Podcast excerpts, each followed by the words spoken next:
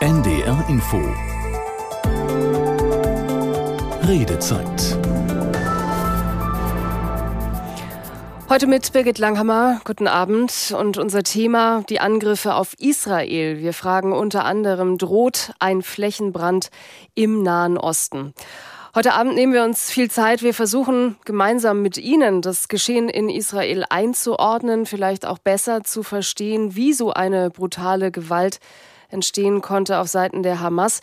Wie nun die Reaktionen Israels aussehen. Der israelische Präsident Netanyahu hat ja unmittelbar nach den grausamen Überfällen von Krieg gesprochen, einem Krieg, der lange dauern würde.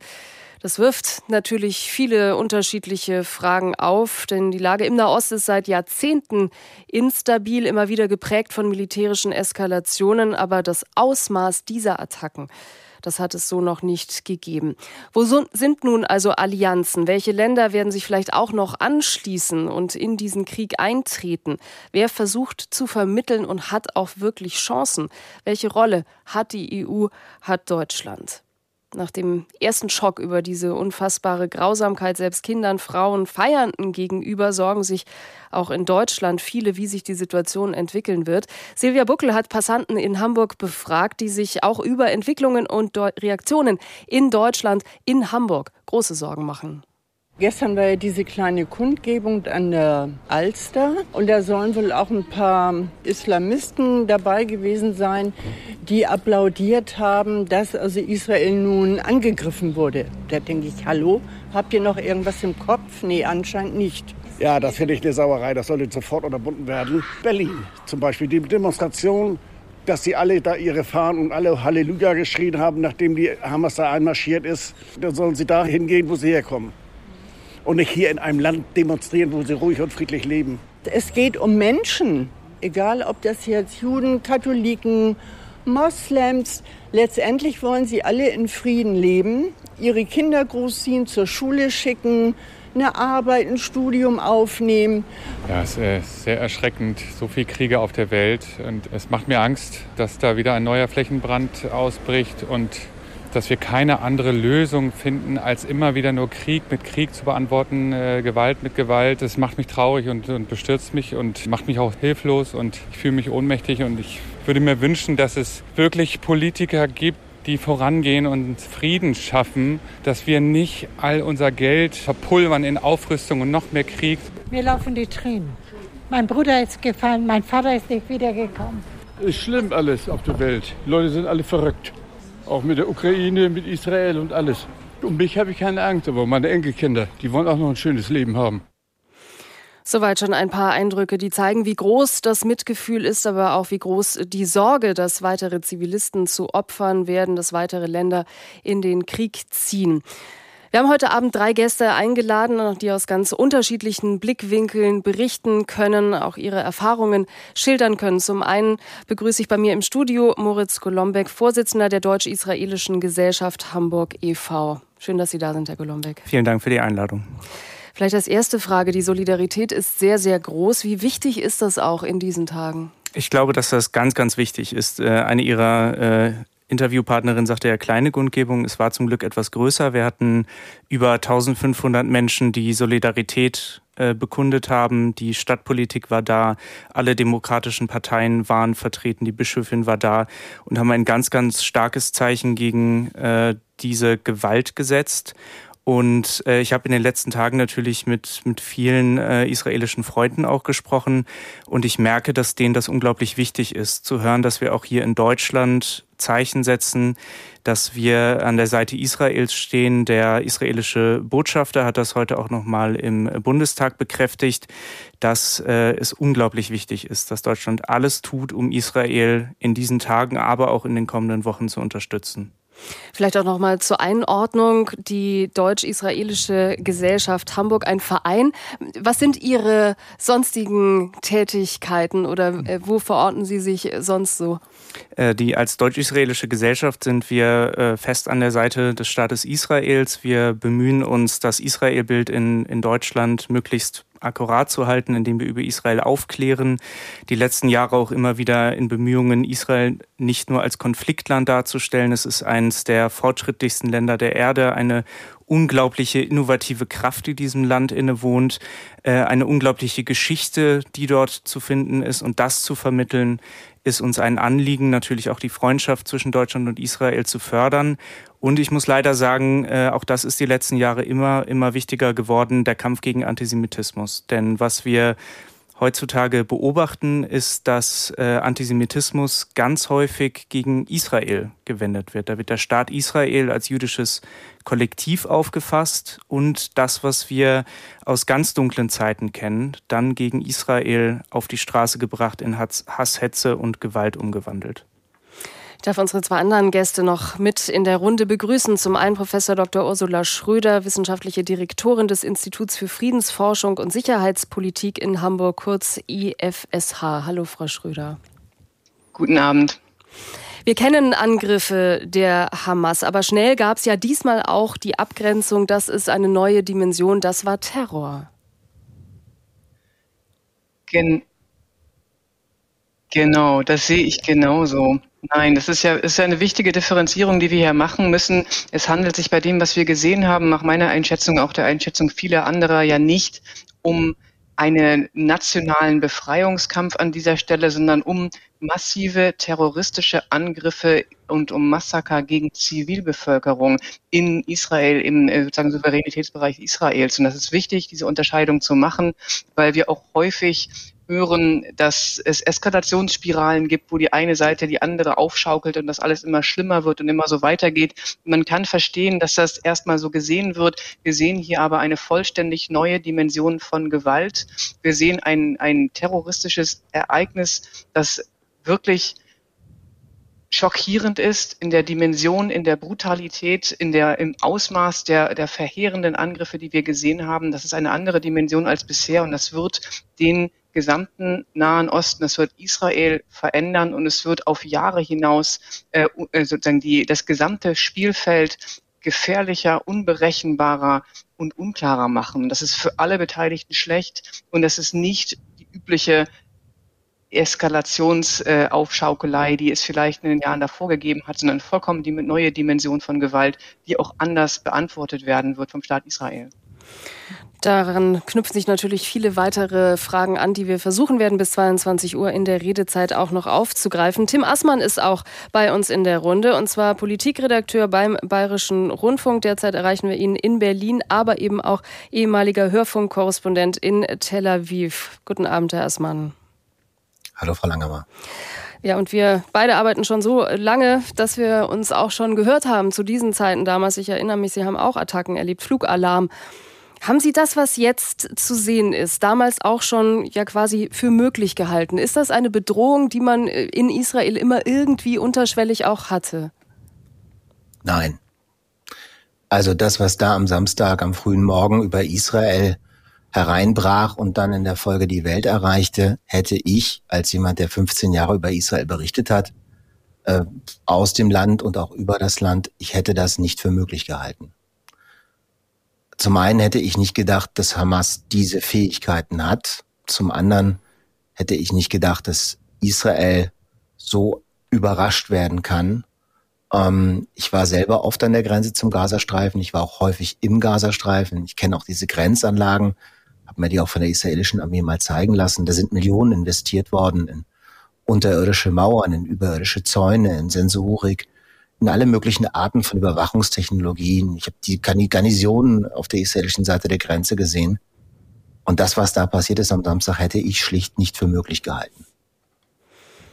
Soweit unsere Runde und jetzt sind wir natürlich auch interessiert. Wie geht's Ihnen heute Abend? Was befürchten Sie, aber wo sehen Sie vielleicht auch Chancen der Unterstützung? Rufen Sie uns an 08000 441777. Nochmal die Telefonnummer ins Studio 08000 441777 oder wenn Sie mögen, können Sie uns ja auch sehen im Livestream unter ndr.de und direkt unter dem Bild finden Sie auch die Möglichkeit, dass Sie uns schreiben können. Auch darüber würden wir uns freuen. Wir haben schon gleich den ersten Anrufer in der Leitung heute Abend, Joachim Koch aus Mölln. Ich grüße Sie. Ja, ich grüße Sie auch. Ich habe gerade gefragt, wie geht's Ihnen? Was geht Ihnen durch den Kopf heute Abend, Herr Koch? Also mir geht es zügig nicht so gut. Nachdem ich jetzt also die ganzen Nachrichtensendungen der letzten Tage gehört habe, äh, was im Bundestag und auch im Landesparlament passiert ist, es sind viele Beilassbekundungen für das äh, israelische Volk vonstatten gegangen. Bloß ich habe nicht in einem einzigen Wortbeitrag irgendwo eine Beilassbekundung für das, die äh, palästinensische Zivilbevölkerung gehört. Und das macht mich traurig. Mhm. Herr Koch, herzlichen Dank für Ihren Anruf. Wir nehmen das auch gleich auf in dieser Runde, weil ich würde gerne auch wirklich anfangen mit der aktuellen Lage. Also wenn wir sehen, dass das israelische Militär sich nun gesammelt hat, offenbar, und wir ja auch schon seit Tagen hören, es wird eine Offensive im Gazastreifen jetzt wohl demnächst stattfinden. Frau Professor Schröder, warum eigentlich noch nicht? Oder haben Sie eine Idee? Waren Sie auch eigentlich davon ausgegangen, dass die schon läuft an diesem heutigen Mittwochabend? Nein, es ist, die Zeichen deuten ja sehr deutlich darauf hin, dass es eine Bodenoffensive gibt, aber das ist ja auch nichts, was bislang im Interesse Israels gewesen ist. Das ist eine extrem schwierige Operation, die dort bevorsteht. Es ist, wird davon ausgegangen, dass in einem sehr dicht besiedelten Umfeld ähm, natürlich äh, gekämpft werden muss, dass die Verlustraten auf allen Seiten sehr hoch werden werden. Und das ist keine Entscheidung, die, die leichtfertig getroffen wird. Und das ist auch eine Entscheidung, die Israel ja in den Jahren davor sehr, sehr vermieden hat, um eben nicht äh, am Boden eingreifen zu müssen, sondern aus der Luft, was dann andere Folgen nach sich gezogen hat, die auch wiederum äh, für verschiedene Seiten auf der, auch auf der palästinensischen Zivilgesellschaft schlecht waren. Aber die Frage ist in diesem Fall immer, was ist eigentlich die schlechtere von zwei schlechten Alternativen? Weil wir natürlich das Problem haben, dass sowohl Angriffe aus der Luft als auch Angriffe am Boden extrem, äh, extrem schädlich sein können für die Zivilbevölkerung, aber auch für die israelische Armee, die dort einrücken muss. Und die Frage, die man sich dann stellen muss, jenseits der akuten Kampfhandlungen, die gegebenenfalls bevorstehen, ist, was ist eigentlich das Ziel dieser Invasion? Und das ist eine Debatte, die sicherlich in Israel auch sehr ausführlich geführt wird. Es ist noch nicht klar benannt worden, was das politische Ziel einer Militärinvasion in Gaza sein soll. Ist das nur die militärischen Kapazitäten der Hamas zu zerstören oder geht es um einen Regimewechsel in Gaza? Und wenn es um einen Regimewechsel und eine etwaige Besatzungspolitik geht, wer soll das eigentlich machen? Das ist etwas, ähm, das hat Israel bisher nicht vorgehabt. Sie sind 2005 abgezogen aus guten Gründen aus Gaza und wollten dort eigentlich auch die Regierungskraft nicht übernehmen. Die Frage ist, was ist eigentlich Schritt zwei mhm. nach einer solchen Militärinvasion? Auf die wir zum einen noch warten, die wir gleich auch noch mal ähm, vielleicht etwas äh, näher beleuchten können, sowohl mit dem Ziel, aber auch mit den Folgen dann für die palästinensische Zivilbevölkerung. Aber das war gerade die Frage äh, von Herrn Koch. Herr Assmann, nehmen Sie das auch so wahr, auch in Berichterstattungen, dass die Anteilnahme für die Zivilbevölkerung, ähm, wir haben ja Opfer auf beiden Seiten, auch auf der palästinensischen Seite, ähm, dass das zu kurz kommt oder untergeht oder vielleicht auch bewusst nicht benannt wird? Ja, ich glaube, dass die in der deutschen Öffentlichkeit wahrgenommenen Reaktionen jetzt einfach geprägt sind von dem, was wir am letzten Samstag gesehen haben. Und da ist in Deutschland vorherrschend die Wut über die Terroristen, da ist die Empörung über das, was geschehen ist, und da ist die Solidarität für die Angegriffenen. Und das prägt jetzt gerade die öffentlichen politischen Reaktionen, aber ich glaube, dass das auch das prägt, was gerade sehr viele Menschen in Deutschland denken. Aber Frau Schröder hat es ja auch schon gesagt, es muss jetzt ganz stark davon ausgegangen werden, dass es zu einer Bodenoffensive kommen wird. Es wird auf jeden Fall zu langen Kämpfen kommen, die sich überwiegend auf der palästinensischen Seite der Gaza-Grenze abspielen werden. Und Natürlich wird dann der Gazastreifen in den Mittelpunkt rücken, wird das Leid der Menschen, der Zivilbevölkerung dort öffentlicher und, und deutlicher werden. Und es wird ein großes Leid werden, das muss man leider auch befürchten, in diesem dicht besiedelten Gazastreifen, in dem eine Armee wie die israelische, eine moderne westliche Armee mit dem Ziel, eine Guerillabewegung äh, auszuradieren, eigentlich nur operieren kann, indem sie eben dann auch die Zivilbevölkerung trifft. Das muss allen klar sein, das weiß auch die israelische Armee, dass bei allem Versuchen, Zivilisten zu schützen, diese Versuche wird es wieder geben, die hat es auch in der Vergangenheit gegeben, dass das eben im Gazastreifen nicht gelingen kann. Und Man wird diese furchtbaren Bilder sehen. Wir werden auch leider, leider, ich behalte da gerne Unrecht, eine große humanitäre Katastrophe im Gazastreifen sehen, in dem schon jetzt Strom, Wasser, andere Sachen einfach sehr, sehr knapp bis gar nicht mehr vorhanden sind. Und dann, glaube ich, wird das, was Herr Koch jetzt schon vermisst, äh, sicherlich auch wieder stark zu hören sein, nämlich das Mitgefühl mit der Zivilbevölkerung, die dort leidet. Mhm. Wie nehmen Sie es wahr, Herr Golombek? Sie sind Vorsitzender der deutsch-israelischen ähm, Gesellschaft. Klar, alleine schon aus dieser äh, Rolle ähm, und auch wie wir es jetzt von den beiden Vorrednern schon gehört haben. Aber im Moment gilt natürlich erstmal auch in Deutschland die Fronten klar zu machen, die Staatsräson ähm, nochmal zu verdeutlichen. Aber erleben Sie es auch, dass die humanitäre Seite durchaus auch ein Thema ist? Natürlich, also gerade in persönlichen Gesprächen mit, mit Freundinnen und Freunden, die an der Seite Israels stehen, natürlich redet man darüber. Das ist ja gar keine Frage, dass äh, da auch auf äh, palästinensischer Seite äh, ganz viel Leid passiert. Keine, das ist keine Frage, das braucht man nicht leugnen.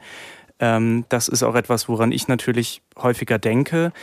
Aber ich glaube, ähm, wir müssen uns ganz so bewusst sein, dass jetzt gerade nicht die Zeit ist für ein Ja-Aber-Solidarität. Jetzt gerade geht es nicht darum, zu kritisieren, wie Israel gerade genau vorgeht oder da äh, Bedingungen dran zu knüpfen. Die Regierung passt uns gerade nicht. Äh, ein bestimmter Luftschlag, der gerade stattgefunden hat, findet vielleicht nicht unsere Zustimmung, sondern jetzt gerade geht es darum, dass Israel als Staat, der geschaffen wurde, um ein sicherer Ort und der einzige sichere Ort für Jüdinnen und Juden auf der ganzen Welt zu sein, dass der angegriffen, dieser Schutzraum damit zumindest temporär außer Kraft gesetzt wurde, dass, da, dass der wiederkommen kann. Und dafür muss Israel sich verteidigen, dass äh, in einem urbanen Gebiet wie dem Gazastreifen dabei auch Zivilistinnen und Zivilisten umkommen, das ist keine Frage. Aber ich glaube, wir tun gut daran, ähm, wenn wir uns daran erinnern, an wem das liegt. Das ist letztlich die Hamas. Die hat diesen unprovozierten Angriff durchgeführt. Die Hamas ist dafür bekannt, dass sie sich insbesondere in zivilen Einrichtungen äh, verschanzt, also in, in Moscheen, auch in Krankenhäusern, in Kindergärten. Darüber haben wir seit Jahrzehnten eigentlich äh, Berichte und das treibt natürlich die zivilen Opfer auf palästinensischer Seite nochmal auf ganz perfide Art und Weise in die Höhe. Wobei es hat uns auch eine E-Mail erreicht, vielleicht untermauert, die eben auch nochmal das Vorgehen der israelischen Soldaten. Sie kommt aus Flensburg und der Schreiber möchte anonym bleiben. Er schreibt, ich bin aktiver Offizier der Bundeswehr. Ich habe in meiner bisherigen Karriere circa sechs Monate in Israel verbracht. Hierbei habe ich selbst die letzten großen Raketenangriffe im Mai 2021 am eigenen Leib erfahren. In dieser Zeit wurde ich durch Israelis aus- und weitergebildet, habe mit ähm, israelischen Soldaten zusammen gedient. Ich habe eindrucksvolle Einblicke in die Arbeit und die Denkweisen der IDF, also der israelischen Verteidigungspolitik, erhalten. Ich habe kleine Einblicke gehabt, was für einen Aufwand die Soldaten betreiben, wenn es um gezielte Angriffe gegen Terroristen der Hamas oder auch der PLJ bisher ging, um zivile Verluste zu vermeiden oder so gering wie möglich zu halten. Die Israelis wissen, dass sie bei all ihren Reaktionen auf der Anklagebank der Weltöffentlichkeit sitzen, immer und ständig. Auch er verurteilt natürlich die aktuellen Angriffe. Die Frage, die uns ganz oft erreicht hat, und Herr Golombek, vielleicht möchten Sie auch noch mal anschließen, Frau Professor Schröder hat es ähm, schon angesprochen. Was ist ein oder was könnte ein oder was müsste ein Ziel der Invasion sein im Gazastreifen? Ein Ende der Hamas? Ich glaube, dass äh, die, Letz-, die Politik der letzten Jahre nicht fortgesetzt werden kann. Das bedeutet, dass man äh, Hamas halt einigermaßen im Zaume hält in der Überzeugung, dass sie kein Interesse an Angriffen, wie wir sie jetzt am vergangenen Samstag gesehen haben, haben.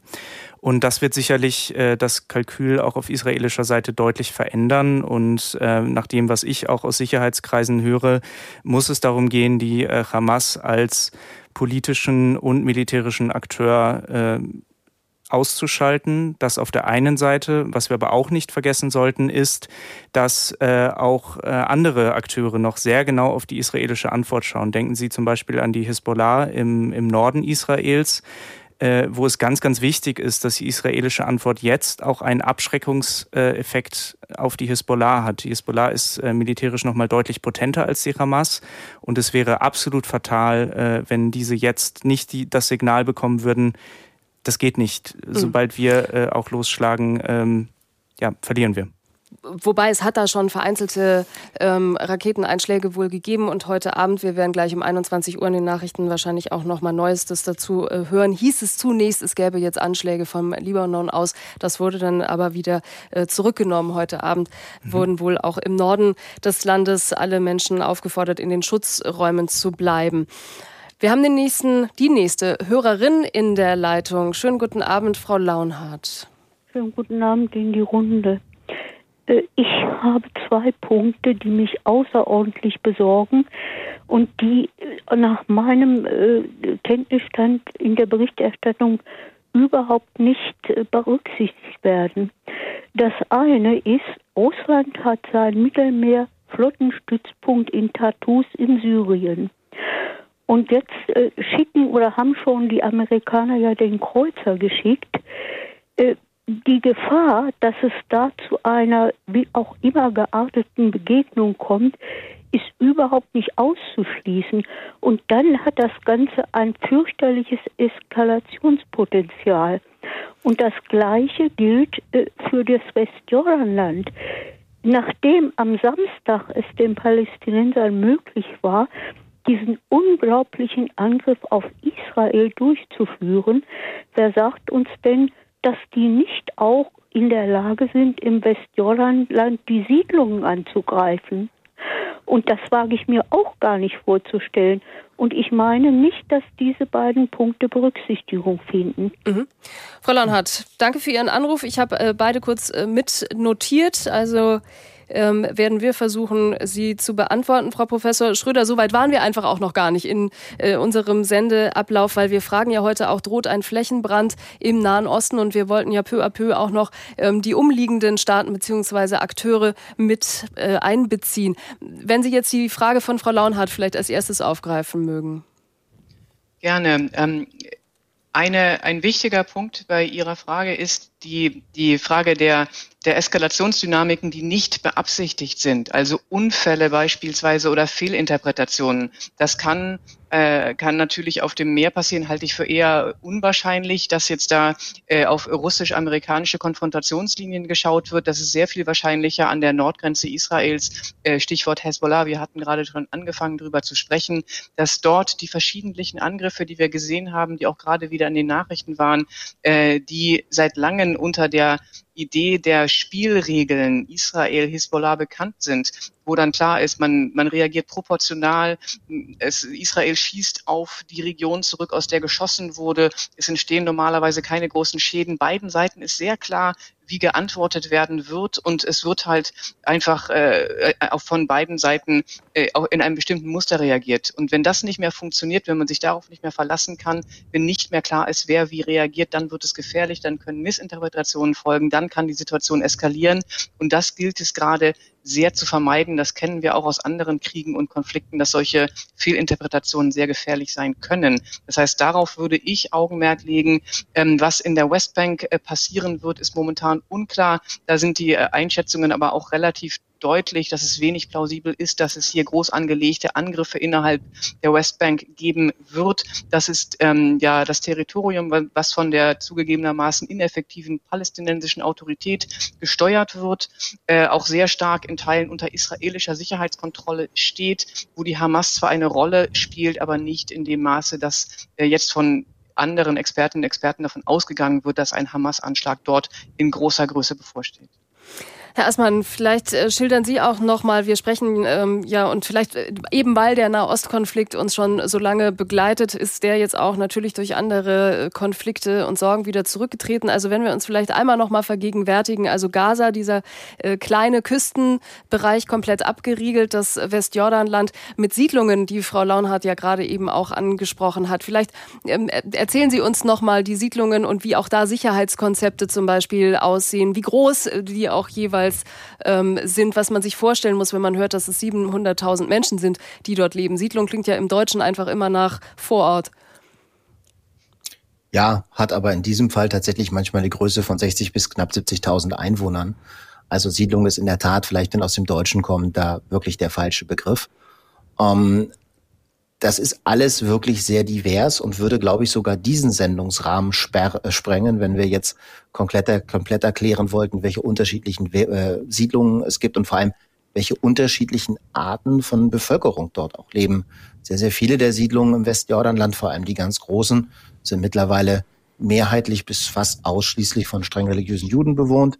Dann gibt es aber natürlich auch deutlich kleinere Siedlungen, die eben äh, sehr viel stärker bewohnt sind von Leuten, die eher den zionistischen, nationalreligiösen Aspekt verfolgen und sagen, wir sind hier in dieser Gegend, um das für das Volk Israel zurückzuerobern. Das sind dann häufig auch diese ganz kleinen Siedlungen, die wir vielleicht schon mal so ein bisschen kennen, mit Containern.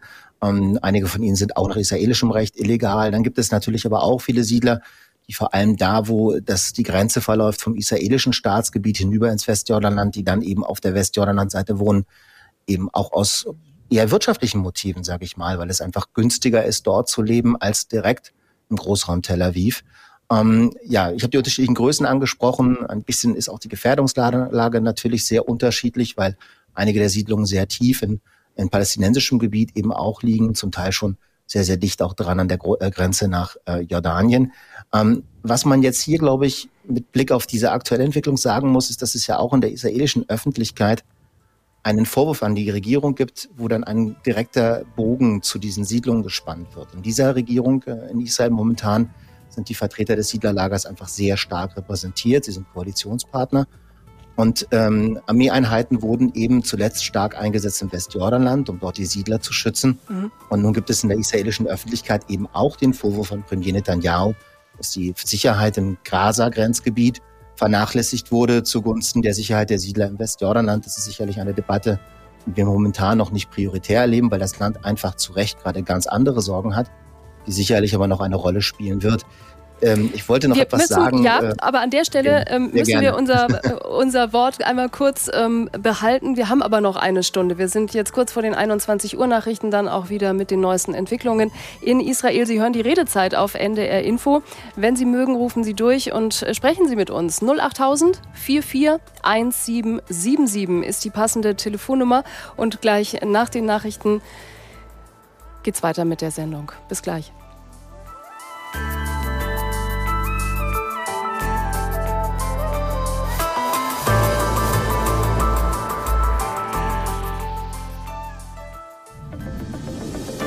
NDR Info.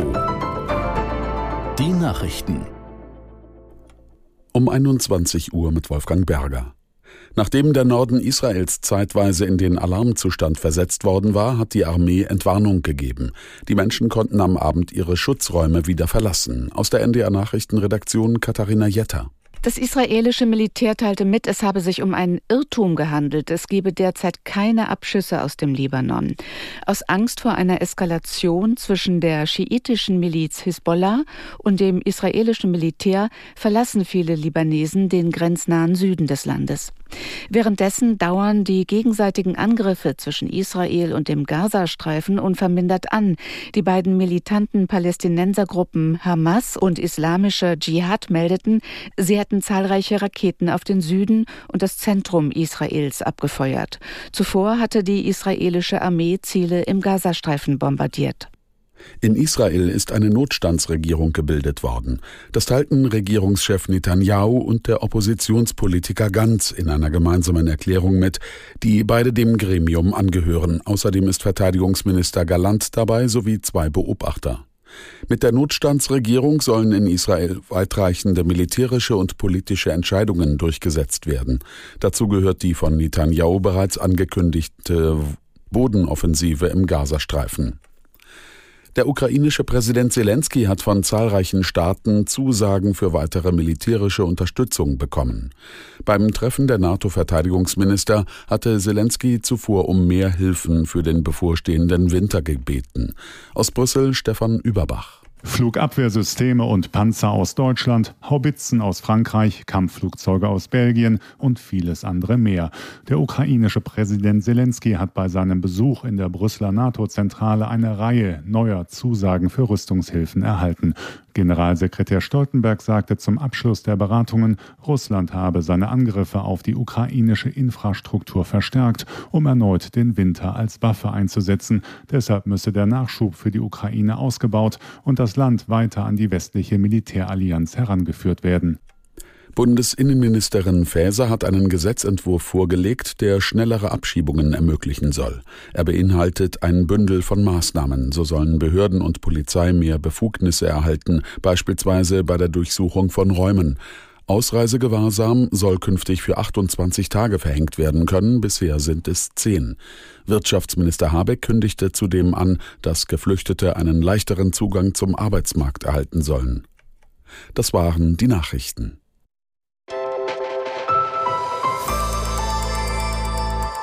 NDR Info. Redezeit. Ja, schönen guten Abend und herzlich willkommen zurück, wenn Sie unsere erste halbe Stunde vielleicht auch schon verfolgt haben oder wenn Sie neu eingeschaltet haben, dann freuen wir uns jetzt auch weiter auf ja hoffentlich einiges, äh, das unsere vielen Fragen klärt. Unser Thema heute die Angriffe auf Israel und wir fragen, droht ein Flächenbrand im Nahen Osten? Ich darf unsere Gäste noch mal kurz vorstellen. Professor Dr. Ursula Schröder ist in unserer Runde wissenschaftliche Direktorin des Instituts für Friedensforschung und Sicherheitspolitik in Hamburg. Tim Assmann war sehr lange Korrespondent in Israel, ist inzwischen Politredakteur beim Bayerischen Rundfunk, heute Abend in Berlin zugeschaltet und Moritz Golombek ist bei mir im Studio, Vorsitzender der Deutsch-Israelischen Gesellschaft Hamburg e.V. Ein herzliches Dankeschön an Sie drei für Ihre Zeit heute Abend. Wir sind tatsächlich schon mittendrin in unseren vielen Fragen. Und Herr Assmann, wir waren gerade eben ähm, bei der Siedlungspolitik und Ihr letzter Gedanke war, äh, glaube ich, dass die Sicherheit vielleicht Richtung Gazastreifen nicht so ausreichend war an diesem Sonnabend, weil man auch andere Orte hatte in der Westbank. Und dann wurden wir durch die Nachrichten unterbrochen. Dann habe ich die Nachrichten übersehen. Das hätte mir eigentlich nicht passieren dürfen. Aber natürlich, äh, Sie hatten ja eingangs eben auch gefragt nach dem Gazastreifen. Ich würde jetzt dann an der Stelle einfach tatsächlich von den Siedlungen wieder rüberkommen und wollte da nochmal anknüpfen an das, was auch Herr Golombek und auch Frau Professor Schröder schon gesagt haben. Wenn Israel dort jetzt eben militärisch agiert, äh, die Bodenoffensive einleitet und das Ziel dieser Bodenoffensive darin bestehen wird, davon gehe ich auch aus, dass Hamas von der Macht im Gazastreifen vertrieben werden soll, dann, Frau Professor Schröder hat es angesprochen, stellt sich für Israel natürlich erneut eine Frage, die zu beantworten es in der Vergangenheit nicht bereit war, nämlich was wird dann mit dem Gazastreifen? Was ist Israels Plan für eine Zeit danach? In der Vergangenheit war es so, dass aus sehr nachvollziehbaren Gründen, finde ich, die Regierungen in Jerusalem, die jeweils wechselnden, gesagt haben, meistens waren es ja Netanyahu-Regierungen, aber wir wollen den Gazastreifen nicht zurück. Da gilt eigentlich das, was Ariel Sharon 2005 beim Abzug der israelischen Armee aus Gaza gesagt hat. Das ist etwas, was für uns nicht zu halten, nicht zu kontrollieren ist, wofür wir viel zu viel Aufwand betreiben müssten. Ägypten wird nicht bereit sein, den Gazastreifen als Kontrollinstanz zu übernehmen und die sogenannte moderate Führung der Palästinenser mittlerweile mit Mahmoud Abbas völlig überaltert, demokratisch nicht mehr legitimiert und auch auf der Straße nicht geschätzt. Die aus Ramallah ist nicht in der Lage, den Gazastreifen zu übernehmen. Die würden das vielleicht gerne, sind aber schlicht zu schwach dafür. Und es könnte eben sein, dass die Antwort der israelischen Seite jetzt anders ausfallen wird und ausfallen muss in der Vergangenheit, angesichts der schrecklichen Dimensionen dieses Anschlags, die wir gesehen haben, dass man jetzt eben sagt, ja, uns bleibt aber gar keine andere Wahl. Wir wollen Hamas da vertreiben und deswegen werden wir dann in irgendeiner Art und Weise und vielleicht auch in der Hoffnung, das nicht lange tun zu müssen, aber eben auch wieder die Verantwortung für Gaza übernehmen. Auch das könnte am Ende einer solchen Offensive stehen, die aber erst einmal geführt werden muss. Und das ist, glaube ich, das, äh, was jetzt als größte Sorge neben all diesen Flächenbrandüberlegungen, über die wir auch schon gesprochen haben und vielleicht auch noch weiter reden werden, stehen muss, die Bodenoffensive, die letzte, gab es 2014. Israel hat dort ab dem Moment, an dem die Truppen hineingingen, selber auch einen hohen Blutzoll gezahlt. Hamas hat daraus gelernt und das werden mutmaßlich sehr schwere Kämpfe, wir haben es auch schon gesagt, mit sehr großem Leid für die Zivilbevölkerung werden. Aber das gilt es eben von israelischer Seite auch auszuhalten. Und ich habe den Eindruck, dass Hamas diesmal eben auch das Kalkül hat, wir können denen richtig lange standhalten. Mhm. Wir müssen uns also leider auf sehr, sehr lange Kämpfe einstellen, glaube ich. Und äh, vielleicht auch noch in diesem Fall eine, eine Besonderheit einfach wegen des Ausmaßes. Und natürlich ist jedes Einzelschicksal davon nur schwer zu ertragen. Wir hören ja jetzt eben auch mehr und mehr Geschichten von Angehörigen, deren Frauen, deren Kinder entführt wurden. Also kommen wir zu den Geiseln. Äh, das macht ja eine Intervention in Gaza nicht einfacher, Herr Golombek. Ähm, muss man das Risiko trotzdem aber eingehen? Und wie groß sehen Sie die Chancen, dass man Geiseln noch befreien kann?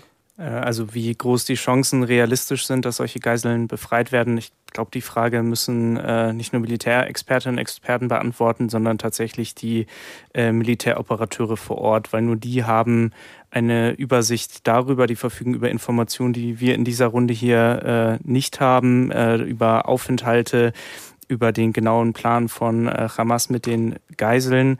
Ähm, ob der Bilder, die uns äh, seit Samstag immer und immer wieder erreichen, steht natürlich zu befürchten, äh, dass äh, auch diese Personen umkommen können. Und äh, ich glaube, es ist wirklich wichtig, dass wir uns da keine Illusion hingeben. Äh, Hamas ist eine Terrororganisation, die gegründet wurde mit dem Ziel, den Staat Israel zu vernichten und Jüdinnen und Juden zu ermorden.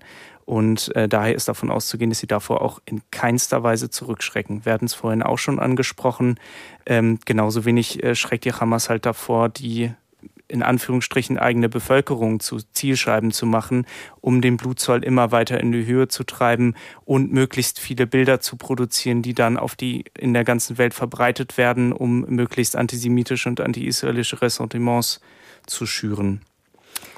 Wir sprechen in der Redezeit heute über die Angriffe auf Israel, über die aktuelle Entwicklung und Sie können sich beteiligen. Wie geht es Ihnen mit dieser äh, Situation? Welche Ängste haben Sie? Aber vielleicht, wo sehen Sie auch eine Chance, dass der Konflikt doch noch anders beendet werden kann, als wir jetzt alle gerade befürchten. 08000 441777, das ist die Telefonnummer ins Studio, oder Sie schreiben uns unter ndr.de. Dort sehen Sie einen Livestream und direkt drunter können Sie auch Ihre Meinung uns schreiben. Dann kommt Ihre Mail zu vielen anderen heute Abend, muss ich aber auch sagen, zu mir ins Studio. Also auch hier an der Stelle schon gesagt, danke, dass Sie uns geschrieben haben, wenn Ihre Mail heute Abend nicht drankommt dann nehmen Sie das bitte nicht persönlich. Sven Gödecke ist in der Leitung aus Hamburg. Ich grüße Sie.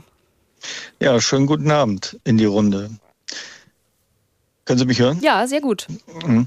Äh, ich habe äh, eine Frage in die, an die Expertin der Runde dort, weil mir in den letzten Tagen etwas aufgefallen ist, was ja eigentlich eher ungewöhnlich ist, dass eben diese eigentlich sunnitische ähm, Organisation der Hamas aus den Muslimbrüdern entstanden, vom Iran, also den Schiiten unterstützt wird, die ja eigentlich äh, Spinnefeind sind.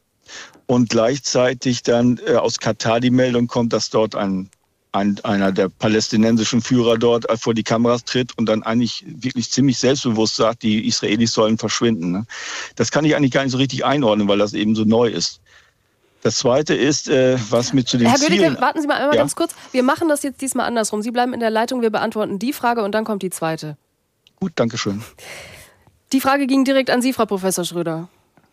Ja, ähm, Iran unterstützt Hamas schon lange äh, mit, mit militärischer Unterstützung, also mit, mit Waffensystemen, auch Training, aber es wird ja nicht davon ausgegangen oder es ist noch nicht plausibel validiert, dass Iran eine zentrale Rolle bei der direkten Ausführung dieser Terroranschläge hatte.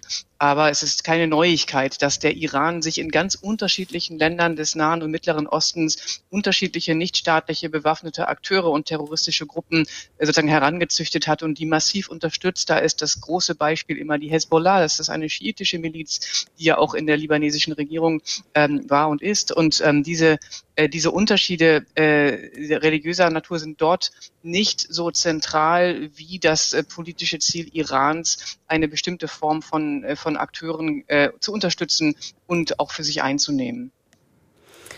Herr Gödecke? Ja, äh, gestern kam aber noch auf, dass sie auch ganz massiv vom Kat von Katar unterstützt werden. Nicht? Ja, das ist auch der Fall. Auch schon lange. Hamas wird von Katar unterstützt und Katar ist auch einer der wenigen Akteure momentan, äh, die gegebenenfalls Einfluss auf Hamas ausüben könnten, falls es um äh, humanitäre Verhandlungen irgendeiner Art gehen sollte, ist Katar und oder sind auch Ägypten als äh, sozusagen ähm, äh, muslimische Bruderschaft äh, sozusagen Staaten, ähm, Länder, mit denen gerechnet werden muss, wenn es später um, um mögliche Auseinandersetzungen, Verhandlungen mit äh, dem Akteur Hamas kommt. Zu Ägypten kommen wir auch noch, weil das ist der Grenzübergang, über den vielleicht auch noch humanitäre Hilfe äh, Richtung Gaza kommen kann. Aber Herr Gödecke, Sie hatten noch eine zweite Frage. Ich wollte auf das eingehen, was Sie, Frau Langhammer, gesagt haben, die Ziele betreffen. Da fiel mir nämlich etwas ein, was ich am, nach dem 11. September gehört hatte. Da sagte ein Geheimdienstler nach dem 11. September, das sekundäre Ziel des, der, der, der Al-Qaida oder auch Terrororganisationen wäre, nicht einfach nur Terror zu verbreiten, sondern den Gegner, hier Israel, in einen größeren Konflikt hineinzuziehen. Also erscheint mir die äh, die Sachlage so, dass, dass die das eben gerade versuchen. Ne? Deswegen auch wahrscheinlich die Angst äh, vor der Hisbollah. Ne?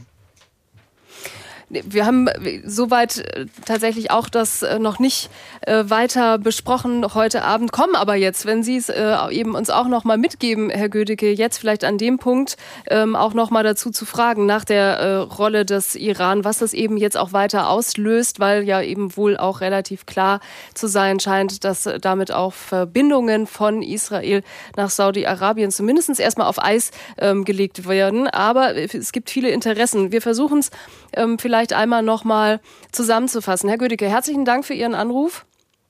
Vielen Dank auch. Einen guten Schönen Abend, Abend äh, für Sie. Herr Assmann, die, die Konstellationen äh, vor Ort sind ja auch wirklich schon über zig Jahre äh, schwierige. Und vielleicht äh, nähern wir uns dem ja auch an, wenn wir nochmal zurückgehen, wann eigentlich die letzten Friedensverhandlungen ähm, gescheitert sind und wie sich in der Region eben dann vielleicht ja auch ähm, die, die, wie sagt man, die Abhängigkeiten auch verändert haben, oder?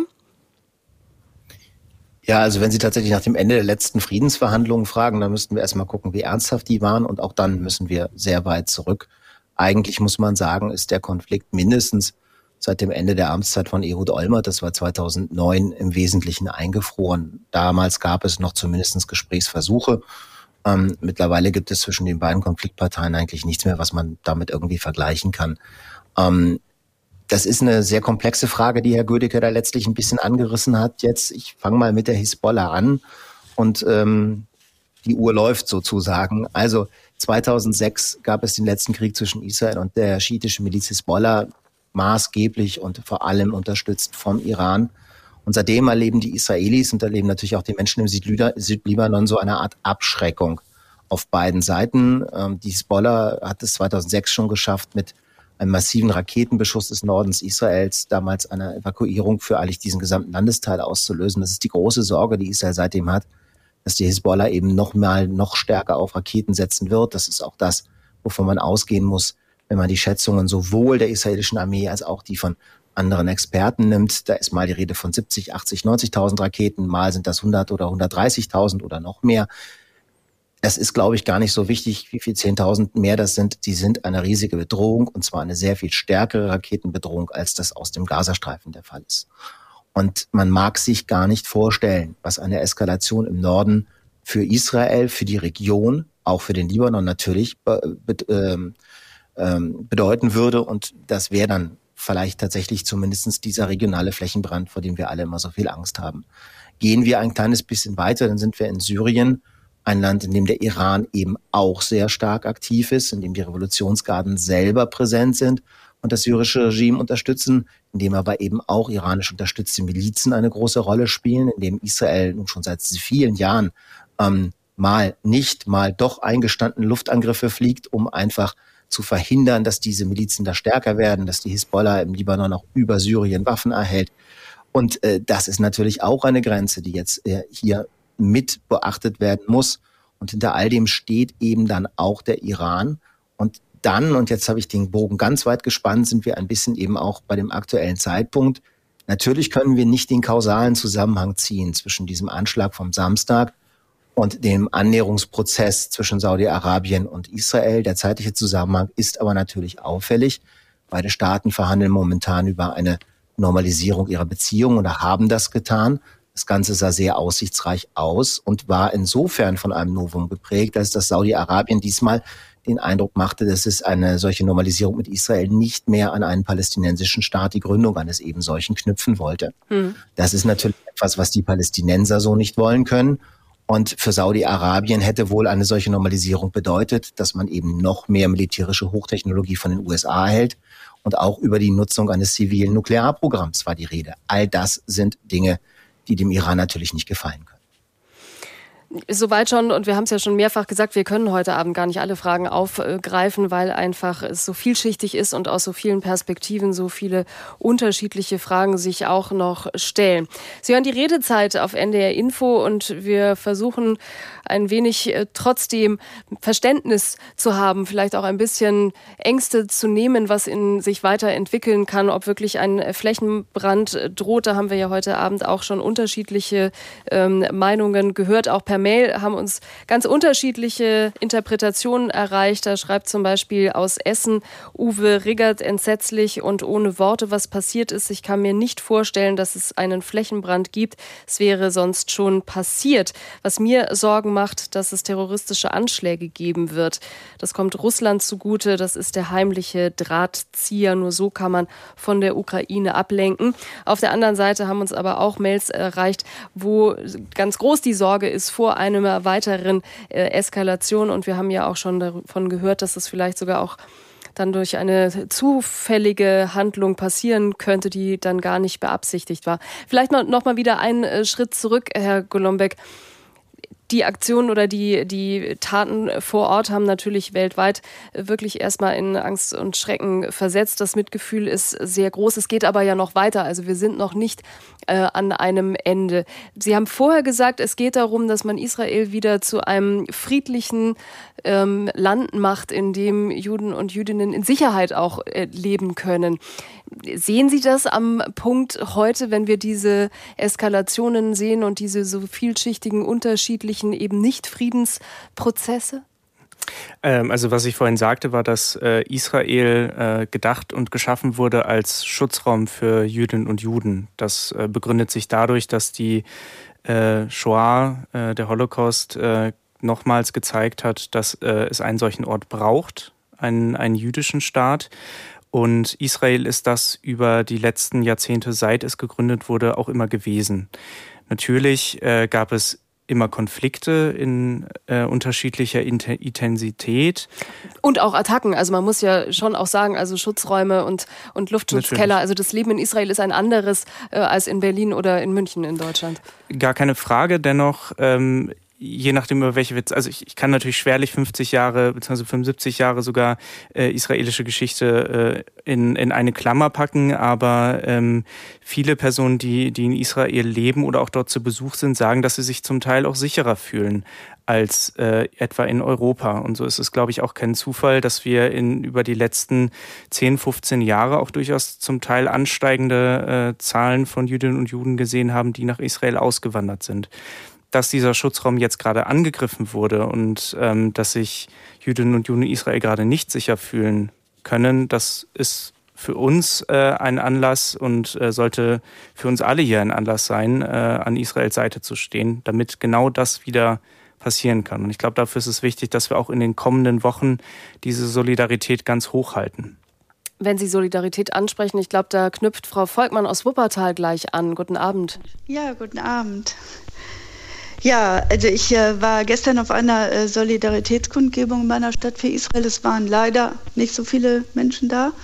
Und es war, wurde auch wieder gestört von lauten Schreihälsen.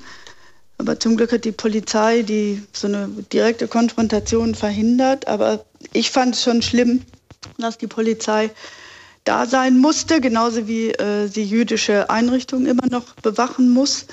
Und ähm, ja, ich mache mir jetzt wirklich richtig Sorgen um das Existenzrecht Israels oder um die Existenz Israels, wenn dieser, wenn diese Bedrohung eben von allen Seiten ja wirklich da ist. Also und äh, das schafft Israel alleine ja gar nicht mehr. Also da muss ja dann die USA aktiv werden als Schutzmacht, als Garantiemacht für Israel. Und äh, also ich habe wirklich Angst um Israel, um meine jüdischen Freunde dort. Also und ich äh, ja denke an das Wort von Golda Meir, nicht, die mal gesagt hat, ich weiß gar nicht, wie der erste Teil lautet, aber ich glaube, wenn die Araber, die Palästinenser die Waffen niederlegen, gibt es keinen Krieg mehr. Wenn Israel die Waffen niederlegt, gibt es kein Israel mehr. Und ich frage mich wirklich, wie nah das schlimme Szenario jetzt ist. Also ich mache mir wirklich Sorgen. Frau Volkmann, herzlichen Dank für Ihren Anruf. Danke. Danke auch für Ihre Anteilnahme ja und eine äh, Sorge, Frau Professor Schröder, die begründet ist. Oder sehen wir gerade eben so viel Solidarität unter Hamas eigentlich fast ähm, ja vielleicht falsch agiert in Anführungszeichen, weil jetzt die Solidarität und auch der Schutz für Israel um ein Vielfaches größer sein wird und das andersrum ähm, ja vielleicht sogar der falsche, der falsche Weg war. Ja, es ist immer die Frage, was unter Solidarität zu verstehen ist und was die Staaten dann wirklich damit meinen und was sie auch dahin schicken. Wir sehen aus den USA wird sehr hart signalisiert, auch gegenüber dem Iran signalisiert durch das ähm, Verlegen eines Flugzeugträgers beispielsweise. Das ist eine Sprache, die da durchaus verstanden wird. Da geht es auch um Waffenlieferungen an Israel unterschiedlichster Art. Da sind ja schon erste Flugzeuge wohl gelandet. Das, das ist sozusagen praktische Solidarität. Momentan von einer Solidaritätsadresse kann sich Israel jetzt auch nicht so viel kaufen. Das wird auch ähm, die Hamas und Hezbollah nicht weiter abschrecken. Deswegen ist eher die Frage, was wird gemacht und auch welche plausiblen Szenarien gibt es, momentan für die Region. Da wollte ich noch einmal auf das E-Mail davor eingehen. Da wurde Russland als Akteur benannt. Das würde ich aber mit Vorsicht einschätzen. Diese, diesen direkten Link zwischen der Russischen Föderation und der Unterstützung äh, der Hamas-Terrorangriffe. Es gibt keine Anzeichen dafür, dass Russland materielle Hilfe geleistet hat. Ähm, die Russische Föderation, insbesondere Putin, hat sehr enge Beziehungen zu Netanyahu gepflegt über die letzten Jahre. Und die russische Seite würde sicherlich extrem vorsichtig vorgehen an dieser Seite. Also aus der Ansicht vieler Beobachterinnen und Beobachter ist dies ein palästinensischer äh, Krieg und kein russischer, auch keine, keine von langer Hand angebahnte russische Propaganda oder sonstige Initiative. Da muss man auch die verschiedenen Kriege, mit denen wir es leider ja zu tun haben, auseinanderhalten. Der Link zum Iran ist deutlich direkter, aber auch hier muss man sagen, dass im, äh, im Raum äh, der palästinensischen sozusagen, äh, Akteure äh, diese Akteure können auch unabhängig handeln. Das ist keine direkte Command and Control, sozusagen Hierarchie, wo äh, der Iran was sagt und dann macht Hamas das. Hamas kann alleine Entscheidungen treffen und es scheint auch so sein, so zu sein, als hätten sie das hier gemacht, obwohl das Spekulation ist zurzeit noch. Wir haben nicht die vollständigen Informationen vorliegen, werden sie vielleicht auch nie vorliegen haben.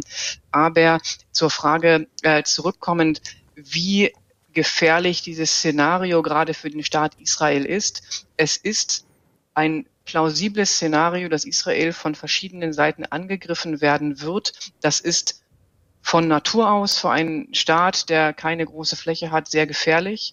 Es ist aber auch so, dass momentan noch die Chips nicht alle gefallen sind. Es ist noch nicht klar, ob Hezbollah aus dem Norden tatsächlich angreifen wird. Es gibt unterschiedliche Argumente, warum das vielleicht auch nicht passieren kann. Die nächsten Tage werden das vermutlich schon entscheiden.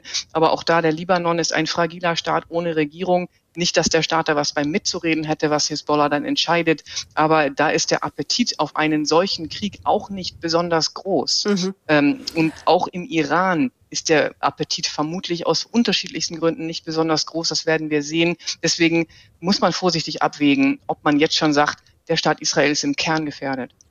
Da vielleicht aber auch noch mal angeschlossen ähm, hängt denn auch von den Entwicklungen im Gazastreifen. Wir haben ja schon darüber gesprochen, von den Bildern, die es mutmaßlich äh, geben wird, was wir jetzt schon vermuten können.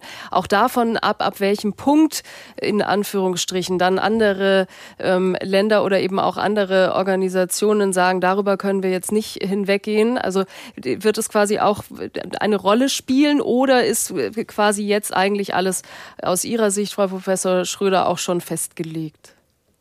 Es ist leider gar nicht festgelegt und das macht diese, diese Situation so volatil und auch so gefährlich. Es ist alles ab in der, es ist sehr unklar, was passieren wird und ähm, man kann die Bodenoffensive in Gaza, die gegebenenfalls erfolgen wird, unterschiedlich bewerten. Ähm, ich tendiere dazu, sie so zu bewerten, dass eine starke Bodenoffensive in, der, in Gaza eher dazu führen könnte, dass sich Akteure wie die Hezbollah genötigt sehen, sich einzumischen, je nachdem, wie stark der mit ihnen alliierte Akteur Hamas äh, dort in Mitleidenschaft oder äh, gezogen wird. Dass sozusagen sich, dass sich die Hisbollah gedrängt sieht, dort zu intervenieren, um ihre Alliierten zu unterstützen. Und das wäre dann keine Abschreckung, sondern eher das Gegenteil davon. Das wäre sehr, sehr ungut. Und wir werden in den nächsten Tagen sehen, wie sie sich entscheiden. Die Situation im Norden scheint ja extrem volatil heute zu sein. Und es ist unklar, wie sich da die Eskalation weiter fortbewegt. Ich sehe aber noch keine vollständige große Eskalation im Norden Israels heute. In der Redezeit sprechen wir heute über die Situation in Israel und versuchen abzuschätzen, wie es sich wohl weiterentwickeln wird oder kann. 08000 441777, das ist die Telefonnummer ins Studio. Und jetzt habe ich Hannelore Schmidt aus Eckernförde in der Leitung. Guten Abend. Guten Abend, jawohl. Ich, ähm, äh, jetzt bin ich ganz verblüfft. Ähm, ich bin, ähm, ich höre gerne und danke Ihnen sehr für diese ganzen Gespräche. Aber ich denke, die äh, Palästinenser, die haben hier ein Fleckchen Erde, da oben die äh, Golanhöhen Fleckchen Erde, die werden äh, irgendwie ähm, ja, ich verstehe es nicht genau. Und das ist eben meine Frage. Vielleicht sind Sie so wütend oder ärgerlich, dass das alles äh, Ihnen immer abgesprochen wird, so dass Sie deswegen vielleicht diesen Krieg jetzt angefangen haben. Ich finde den Krieg furchtbar, denn ich war in Israel in den 90er Jahren, glaube ich, und es ist so ein wunderschönes Land. Ich war im Norden bis Syriens Grenze, sogar hinaus äh, in Damaskus und bis Elat unten am, am äh, Toten Meer und in Qumran. Und ich weiß, wenn man in die Bibel schaut, die Wege, die Jesus gegangen ist mit seinen Jüngern und den Menschen geholfen hat und all diese Sachen, die ähm, ja eben aus der Bibel sind. Mhm. Im äh, Libanon zum Beispiel sitzen ähm, Palästinenser schon seit Jahren, seit zig Jahren in, äh, in Lager und wie Gefangene. Und diese ganzen Sachen kann ich nicht gut einordnen und würde mich freuen, wenn es da auch noch ein bisschen äh, Erklärungen geben würde. Frau Schmidt, herzlichen Dank äh, für Ihren Anruf. Wir haben ja auch äh, jetzt bei Ihnen gehört, eben diese tiefe Sorge, aber auch dieses tiefe Mitgefühl. Und äh, bei allen oder bei den meisten E-Mails, auch die uns erreicht, ist immer tatsächlich auch so die Frage nach, ähm, also die Ablehnung natürlich dieser grausamen Attacken und auf der anderen Seite die Frage, wie konnte es kommen? Und so wie Frau Schmidt es jetzt gerade ähm, gesagt hat, sind Palästinenser einfach zu lange unterdrückt worden. Jetzt ist das wirklich eine sehr komplexe Frage und die kriegen wir jetzt so kurz vor den Nachrichten nicht mehr geklärt. Und ich glaube, darüber müssen wir wirklich ausführlich und in Ruhe sprechen. Und deswegen würde ich sagen, wir geben jetzt schon in unsere Nachrichten ab, wo es auch wieder Neuigkeiten zur aktuellen Lage in Israel gibt und nehmen diese Frage mit in unsere letzte halbe Stunde Redezeit. NDR Info. Die Nachrichten. Um gleich 21.30 Uhr mit Wolfgang Berger. Im Nahostkonflikt gehen die Kämpfe rund um den Gazastreifen unvermindert weiter. Unser Korrespondent in Tel Aviv, Jan-Christoph Kitzler, über die Lage vor Ort und der Möglichkeit einer bevorstehenden Bodenoffensive der israelischen Armee. Also bisher bleibt es bei den Bombardements. Ich habe vorhin gerade mit Menschen im Gazastreifen nochmal telefoniert. Da konnte man im Hintergrund die Einschläge hören. Das ist massiv, was da geflogen wird. Gleichzeitig, ich war vorhin unten an der Grenze. Da sieht man, wie die Truppen zusammengezogen sind. 360.000 Soldaten sollen es sein. Da wird sowas vorbereitet wie ein Vorfeld, wo man dann einmarschieren kann. Aber das ist keine leichte Mission. Das ist erbitterter Widerstand, mit dem da gerechnet werden muss. Da gibt es wieder Tote und Verletzte, sicherlich auch in den eigenen Reihen. Das ist äh, kein einfacher Einsatz. Und vor dieser Entscheidung soll möglichst viel an Hamas Infrastruktur im Gazastreifen aus der Luft zerstört werden. In Israel hat Regierungschef Netanyahu ein Kriegskabinett gebildet. Es soll aus nur fünf Mitgliedern bestehen, darunter Oppositionspolitiker Ganz. Außerdem ist Verteidigungsminister Galant dabei sowie zwei Beobachter. Mit der Notstandsregierung sollen in Israel weitreichende militärische und politische Entscheidungen durchgesetzt werden. Die Bundesregierung geht davon aus, dass die deutsche Wirtschaftsleistung in diesem Jahr schrumpfen wird. In ihrer neuen Konjunkturprognose sagt sie ein Minus von 0,4 Prozent voraus. Im kommenden Jahr hält die Regierung ein Wachstum von 1,3 Prozent für möglich. Wirtschaftsminister Habeck sagte bei der Vorstellung der Prognose, Deutschland komme langsamer aus der Krise heraus als gedacht. Die US-Republikaner wollen den konservativen Abgeordneten Steve Scalise als Nachfolger des abgesetzten Kevin McCarthy zum Vorsitzenden des Repräsentantenhauses machen. Bei einer Abstimmung der Fraktion hinter verschlossenen Türen setzte sich Scalise gegen seinen Rivalen Jim Jordan durch. Aus Washington Sebastian Hesse. Am Ende lief es doch auf einen Kompromiss hinaus. Die republikanische Mehrheitsfraktion verständigte sich auf Steve Scalise, die bisherige Nummer zwei hinter dem abgewählten Kevin McCarthy. Scalise gilt als gemäßigter Konservativer, rechts von McCarthy, aber eben deutlich liberaler als sein Gegenkandidat Jim Jordan. Der Politveteran aus Louisiana hatte zuletzt mit einer Krebserkrankung zu kämpfen und es gab Zweifel daran, ob er dem Amt gesundheitlich gewachsen ist. Die EU-Kommission hat auch den Facebook-Mutterkonzern Meta wegen Falschinformationen im Zusammenhang mit dem Nahostkonflikt verwarnt. Es gebe Berichte über Fake News, die immer noch online seien, schrieb EU-Digitalkommissar Breton an Meta-Chef Zuckerberg. Das Unternehmen hat nun 24 Stunden Zeit, gegen die Falschinformationen vorzugehen und das Wetter in Norddeutschland. In der Nacht teils kräftiger Regen, später aufgelockert bei 15 bis 8 Grad. Stürmisch. Morgen Sonne und Wolken, einzelne Schauer, 14 bis 17 Grad, dabei stürmische Böen. Und die weiteren Aussichten am Freitag im Nordwesten Schauer 17 bis 23 Grad, am Sonnabend unbeständig bei 13 bis 17 Grad. Das waren die Nachrichten. NDR Info Redezeit. Noch bis 22 Uhr wollen wir heute Abend über die Angriffe auf Israel sprechen. Und gerade kurz vor den Nachrichten hatte uns Frau Schmidt erreicht und hatte eine Frage gestellt. Aber Herr Ulrich Maas aus Bremen kann das, glaube ich, noch mal konkretisieren. Hallo, Herr Maas. Sind Sie noch dran? Ja, hören Sie mich ja, denn? Jetzt hören wir Sie. Wunderbar. Guten Abend. Ja, also ähm, meine Frage ist eigentlich folgende. Ähm, ist, ähm, also so, ich, ich habe da auch Verständnis, äh, also Solidarität mit Israel, aber meine Frage ist eigentlich, haben die Israelis nicht auch dadurch, dass sie äh, eben 1995 äh, diesen Oslo-Friedensprozess verlassen haben. Damals standen ja Itzhak Rabin und Arafat, ich glaube, zusammen in Jerusalem auf dem Podium haben da wirklich diesen Frieden ähm, besiegelt. Äh, Itzhak Rabin ist dann ja nachher un äh, unglücklicherweise erschossen worden, 1995 von einem jüdischen Extremisten. Und ähm, die Siedlungspolitik in, dem, in der Westbank ist halt weiter betrieben worden von allen Regierungen danach. Und die UNO hat ja mehrfach gesagt, dass die Siedlungspolitik illegal ist. Ich frage mich dann, also so, ich habe hm, durchaus auch ähm, so Freunde, die Palästinenser sind und der, die Wut ist da natürlich groß. Und vor allen Dingen muss man echt bedenken, dass Israel ist ein super kleines Land, ist so groß wie Hessen. Ähm, der Gazastreifen ist so groß wie Bremen und mhm. die Westbank ist irgendwie auch nicht besonders, es ist noch kleiner als Hessen. Ähm, und das ist natürlich irre wenig Land und ähm, dann gleichzeitig auch immer diese Signale, eigentlich wir wollen da nicht miteinander äh, auskommen. Mhm. Herr Maas, wir fassen es nochmal zusammen. Also die Siedlungspolitik, das war der Punkt, den Frau Schmidt auch ähm, gemacht mhm. hat.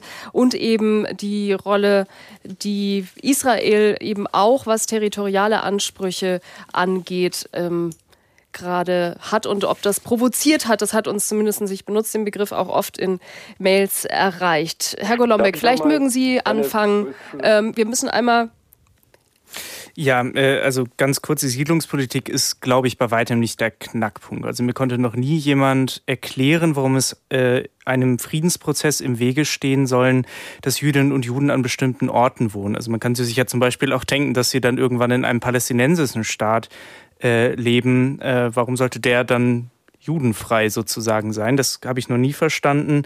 Der Friedensprozess ist im Übrigen auch nicht von Israel äh, torpediert worden, so wie Sie das gerade dargestellt haben, äh, sondern äh, Israel hat über die letzten Jahrzehnte, ich glaube insgesamt sechs oder sieben Mal, sehr konkrete, weitreichende Zugeständnisse gemacht. Ähm, ich glaube, Frau Professor Schröder, Sie hatten das vorhin schon genannt, den Rückzug aus dem Gazastreifen. Ein riesiger Schritt von Israel, ähm, der auch innenpolitisch äh, eine Menge Kraft erfordert hat, alles an andere als unzustritten war. Mhm. Aber die Zwei-Staaten-Lösung, das ist eben auch was, was wir in diesen Tagen ja immer wieder hören, die konnte eben nicht umgesetzt werden. Das ist richtig, mhm. genau. Aber ich finde das ein bisschen, äh, also ich bin ein bisschen verwundert, äh, warum die ganze, also warum äh, Frau Schmidt und, äh, und die Anrufer aus Bremen ähm, über Vergangenes an der Stelle sprechen. Also was doch an, an dieser Stelle relevant ist, was wir doch jetzt gerade sehen, das muss man doch nicht mit Ja, aber bedenken. Wir sehen hier nicht militärische Ziele, die angegriffen wurden, nicht irgendeine Besatzungsmacht, nicht die Regierung Netanyahu wurde angegriffen, sondern Jüdinnen und Juden, junge Menschen, die auf einem Rave waren, in der Wüste Musik gehört haben. Dann hatten wir äh, Bewohner von zwei Kibbuzim an der Grenze zu Gaza, also Menschen, die eine sozialistisch angehauchte alternative Lebensweise probieren, die abgeschlachtet worden sind. Einer der Kibbuzim hat über 100 Tote zu beklagen, in dem anderen wurden gestern geköpfte Babys gefunden. Und mhm. ich kann nicht verstehen, wie man an der Stelle sagt, ja, aber wurde da nicht die palästinensische Seite provoziert. Nein, es geht hier darum, dass Terroristinnen und Terroristen, die Jüdinnen und Juden töten wollen, die antisemitisch sind, genau das tun konnten. Und das müssen wir in Zukunft verhindern. Hamas ist keine Organisation, die für Freiheit kämpft. Die kämpft dafür, den Staat Israel zu vernichten. Das ist eine zutiefst antisemitische Organisation. Israel im Übrigen noch in seiner Unabhängigkeitserklärung hat ganz, ganz deutlich gemacht, ja, es ist ein jüdischer Staat, die Mehrheit ist jüdisch, aber natürlich sind Menschen aller Religionen willkommen. Wenn Sie dieselbe Frage der Hamas äh, stellen würden, dann werden Sie in Ihrer Gründungscharta finden, dass man eben Israel vernichten und Jüdinnen und Juden töten möchte. Mhm. Und nochmal, jetzt gerade ist nicht die Zeit für diese Ja-Aber-Debatten. Israel wurde gerade angegriffen, Menschen müssen sich verteidigen. That's it.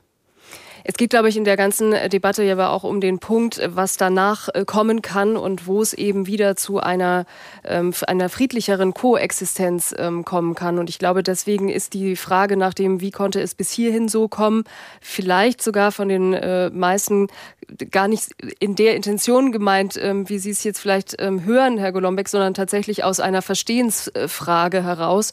Ähm, und Frau Professor Schröder, ich glaube, ich habe Sie gerade ähm, kurz. Ja, genau, ich wollte gerade anheben. Mhm. Danke.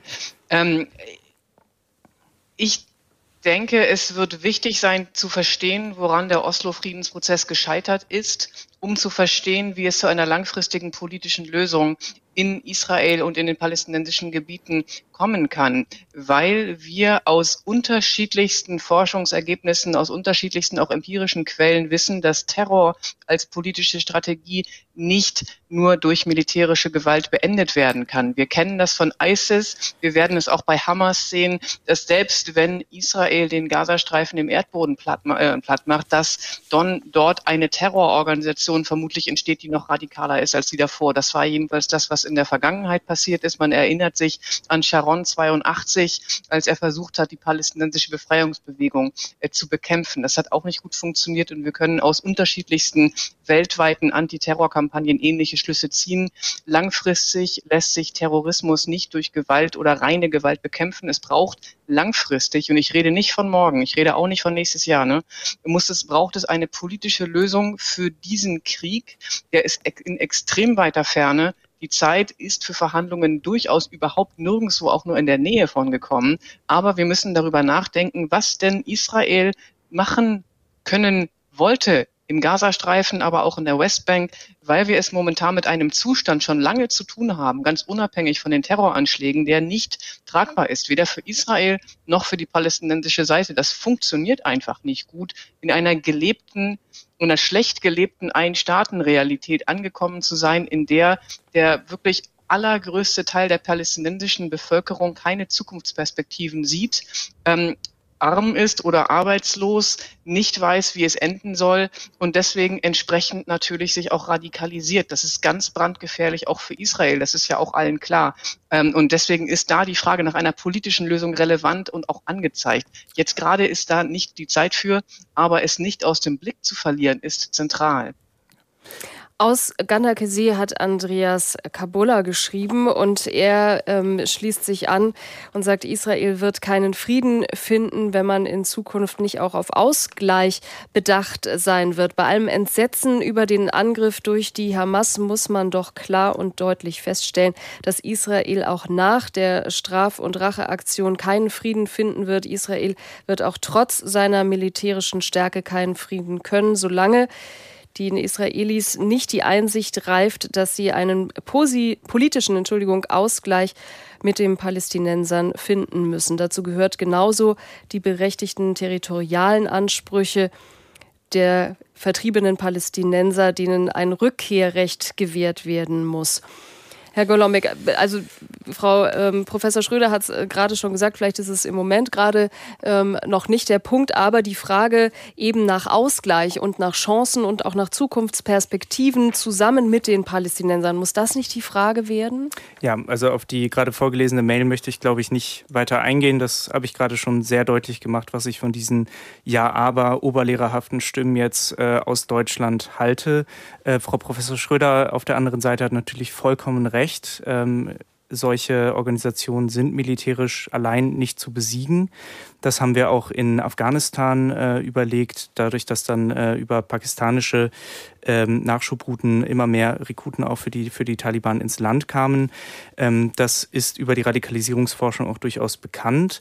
Ähm, wie das Ganze dann sich konkret ausgestalten wird, ich glaube, das sprengt hier den Rahmen deutlich, dass es äh, ein besseres Leben für Palästinenserinnen und Palästinenser geben muss. Ich glaube, da sind wir uns auch alle einig. Was ich zu bedenken geben möchte, ich glaube, dazu ähm, gehört nicht nur eine Partei, dazu gehört nicht nur Israel.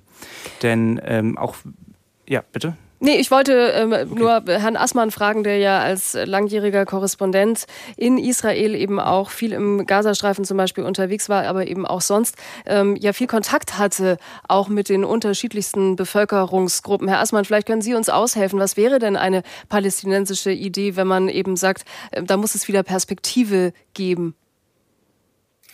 Ja, also der Weg zu besseren Lebensbedingungen für Palästinenser, die ja auch gerade Herr Golamberg angemahnt hat, der führt Herr Golombek tatsächlich über eine politische Lösung des Konfliktes.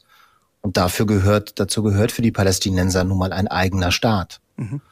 Und äh, wenn ich da noch ergänzen darf, der Siedlungsbau macht eben die Gründung eines solchen palästinensischen lebensfähigen Staates extrem schwierig, weil er für die Palästinenser einen territorialen Flickenteppich zur Staatsgründung übrig lassen würde. Und genau deswegen wird der Siedlungsbau auch immer kritisiert. Aber das nur als kleiner Ausfl äh, Ausflug an dieser Stelle. Mhm. Ich war oft im Gazastreifen und ich habe halt gesehen, wie Extremismus der Nährboden bereitet wird über schlechte Lebensbedingungen. Ich habe junge Menschen erlebt, die mich immer und immer wieder angesprochen haben. Erzähl mal, wie ist das da draußen? Wie, wie geht's dir? Was machen die Menschen da? Weil ihre eigenen Perspektiven eben schlechte sind. Und da setzen Extremisten, Terrororganisationen wie die Hamas an und finden, finden eben auch die Rekrutierungsbasis. Das ist jetzt kein Ja, aber Herr Golombek, sondern es ist der Versuch zu gucken, wie es auch Frau Schröder schon getan hat, wie wir langfristig, mittelfristig über eine politische Lösung ähm, allen dort Frieden bringen können. Denn ich glaube, nur das kann der Weg sein. Und diese schon so oft besprochene Zwei-Staaten-Lösung, die ja viele für tot erachten, wird von vielen anderen immer nur deswegen noch weiter angeführt, weil es irgendwie auch ein bisschen alternativlos erscheint. Und ähm, ja, natürlich hat Israel das Recht auf Selbstverteidigung und natürlich ist das ein, ein beispielloser Angriff gewesen. Ähm, und wir werden jetzt eben auch die militärische Antwort sehen, zu der Israel natürlich ein Recht hat. Das ist auch richtig. Aber man muss schon sehen, dass das Ganze im Kontext eines seit sieben Jahrzehnten von allen Parteien nicht gelösten Konfliktes steht. Das der Terrorismus ist ideologisch getrieben, ist menschenverachtend. Natürlich will Hamas das Existenzrecht Israels nicht anerkennen und will den jüdischen Staat vernichten. Das bestreitet keiner in dieser Runde. Aber es gibt eben auch einen, einen übergelagerten Kontext und wenn letztlich alle wieder in Frieden leben sollen. Ich habe mich, den einen Ausflug, bitte gestatten Sie mir noch ganz kurz, ich habe mich mit Freunden unterhalten, die in einem Kibbutz an der Grenze leben. Und ich bin sehr froh, dass die noch leben. Sie leben in diesem einen Kibbutz der sich erfolgreich verteidigen konnte. Und die haben gesagt, sie können sich überhaupt nicht vorstellen, da wieder hin zurückzugehen. weil die Angst viel zu groß ist. Mhm. Und deswegen, das sage ich jetzt einfach, um es zu unterstreichen, wenn dann irgendwann da in Frieden alle leben sollen miteinander, dann muss das über die Politik führen. Und das muss eben auch die, die Ansprüche der Palästinenser auf ein besatzungsfreies, selbstbestimmtes Leben berücksichtigen. Sonst wird es einfach immer wieder Terror geben. Leider. Ich darf noch einmal kurz einhaken und darauf hinweisen, dass wir da auch in einer gewissen Verantwortung stehen, weil die Konfliktursachen für diesen langjährigen Konflikt in Europa liegen. Bei der Shoah, bei der britischen Kolonialpolitik, wenn man ziemlich weit nach hinten geht, dann sieht man, dass Konfliktursachen wirklich aus Europa exportiert worden sind, daraus sich natürlich auch Verantwortlichkeiten über lange Frist ergeben. Und, und die jetzt wieder in eine Anstrengung münden müssen, ein politisches Ende für diesen Krieg zu suchen. Das ist nicht jetzt, aber es ist jetzt schon eine Möglichkeit, darüber nachzudenken, wie man vorgehen würde später. Mhm. Welche Rolle auch die Europäische Union Deutschland spielen möchte. Die Frage äh, wollte ich gerade Herrn Golombek auch ähm, stellen, wenn natürlich der erhobene äh, Zeigefinger unangebracht ist und wir haben ja auch schon gleich den äh, israelischen Botschafter am letzten Wochenende gehört, der auch gesagt hat, er kann sich nicht erklären, wie es überhaupt zu diesen Attacken kam und man wird es klären müssen, aber nicht jetzt und ähm, keiner von außen möge jetzt bitte schön äh, sich einmischen oder hier Besserwisser sein mögen. Sehen Sie eine Chance, dass von außen, von der EU, von Deutschland es wirklich Einfluss Einflussmöglichkeiten gibt, Vermittlungstätigkeiten gibt oder was würden Sie sich wünschen? Ja, also ich wünsche mir natürlich, dass, dass dieser Konflikt möglichst schnell beigelegt wird. Und Herr Assmann, ich glaube, an der Stelle sind wir gar nicht weit auseinander. Ich wünsche mir auch eine Zwei-Staaten-Lösung und ich wünsche mir auch, dass Palästinenserinnen und Palästinenser ähm, den höchstmöglichen Lebensstandard haben, den sie haben können und friedlich an der Seite ihrer jüdischen Nachbarn leben können. Da gehen wir nicht auseinander und das ist mein Wunsch. Ähm, realistisch muss man sagen, wir wissen nicht, wie lange die Kampagne dauern wird. Ähm, wir können uns auf schwere Wochen mit noch schwereren Bildern einstellen, das ist keine Frage. Die Euro Europäische Union hat insofern natürlich Einfluss, als dass sie ähm, Geldgeberin ist für viele Unterstützungsmechanismen für Palästinenserinnen und Palästinenser. Ich glaube, dass sie an der Stelle gut daran tun würde, ein paar von denen auf den Prüfstand zu stellen. Es gibt ähm, beispielsweise Forschung zu palästinensischen Kinderbüchern, die äh, mittelbar über die EU finanziert sind, in denen äh, ja auch antisemitische Stereotype weiter verbreitet werden und so ja äh, eben auch äh, ein, eine heranwachsende Generation junger Palästinenserinnen und Palästinenser gar keine Chance hat, aus diesem äh, Konfliktbild herauszubrechen. Mhm. Das würde ich mir wünschen und ich glaube, da hat die EU langfristig schon die Möglichkeit, Einfluss zu nehmen. Entwicklungshilfe beziehungsweise humanitäre Hilfe, auch ein ganz wichtiger Punkt, weil A geht es in den letzten Tagen da durcheinander und B ähm, gibt es doch auch viele, die sich eben sorgen um, wir haben es heute Abend viel angesprochen, die zu erwartende ja weiter humanitäre Krise äh, in Gaza, wie man diese ja vielleicht noch mäßigen kann oder wie es eigentlich äh, weitergeht, ob es der richtige Weg ist, jetzt eben auch diese Gelder sofort einzufrieren. Herr Assmann, auch da die Frage an Sie, weil Sie viel im Gazastreifen unterwegs waren. Man fragt sich ja, wenn man jetzt erst Gelder überprüfen muss, haben wir dann bisher einfach wirklich, wie es jetzt heißt, mit der Gießkanne ähm, über palästinensische Organisationen Hilfsgelder ausgeschüttet? Ja, also das mit der Gießkanne habe ich tatsächlich so nicht wahrgenommen. Ich halte es trotzdem für richtig, dass jetzt einfach auch im Lichte dessen, was geschehen ist, einfach geguckt wird, was tun wir da. Ähm, man muss ja hier trennen. Deutschland leistet auf zwei unterschiedlichen Wegen ähm, Hilfe für die palästinensischen Gebiete. Das ist das eine ist die humanitäre Unterstützung, die läuft über das Auswärtige Amt und soll, so habe ich die Bundesaußenministerin ja heute auch im Bundestag verstanden, fortgesetzt werden. Da reden wir zum Beispiel über Lebensmittelhilfe und ähnliche Sachen, was ja auch sehr, sehr viele Palästinenser weiter bekommen. Sowohl im Gazastreifen als im kleineren Ausmaß auch im Westjordanland. Das andere, der größere Batzen, sage ich mal, der deutschen Unterstützung ist klassische Entwicklungshilfe, die über Projekte fließt, vom Bundesministerium für Zusammenarbeit finanziert und ausgezahlt wird, über Partner weitergeleitet wird. Und da gibt es schon sehr lange sehr hohe Prüfauflagen. Also nehmen wir mal zum Beispiel eine politische Stiftung einer deutschen Partei, die ähm, einen Projektpartner in den palästinensischen Gebieten unterstützt.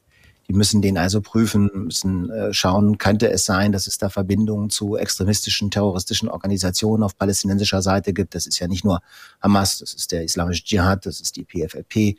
Ob da also irgendwelche Verbindungen sein könnten.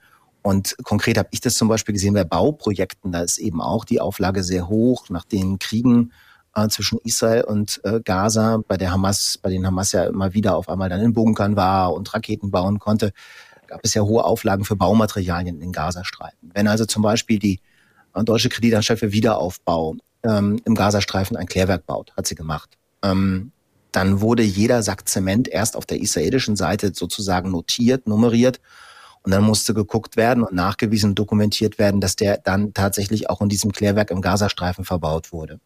Das heißt, da sind schon hohe Auflagen in Kraft. Aber ich wiederhole es, klar kann man das jetzt nochmal überprüfen. Denke aber, dass da tatsächlich schon viel getan wird. Man wird das möglicherweise nicht immer ausschließen können. Ähm, die Frage der Entwicklungshilfe muss sicherlich daran geknüpft werden, an den, an den klassischen Konflikt. Im Gazastreifen verbessere ich durch Entwicklungshilfe, durch Klärwerke, Entsaltungsanlagen, ähnliche Geschichten, die verbessere die Lebensbedingungen der Bewohner.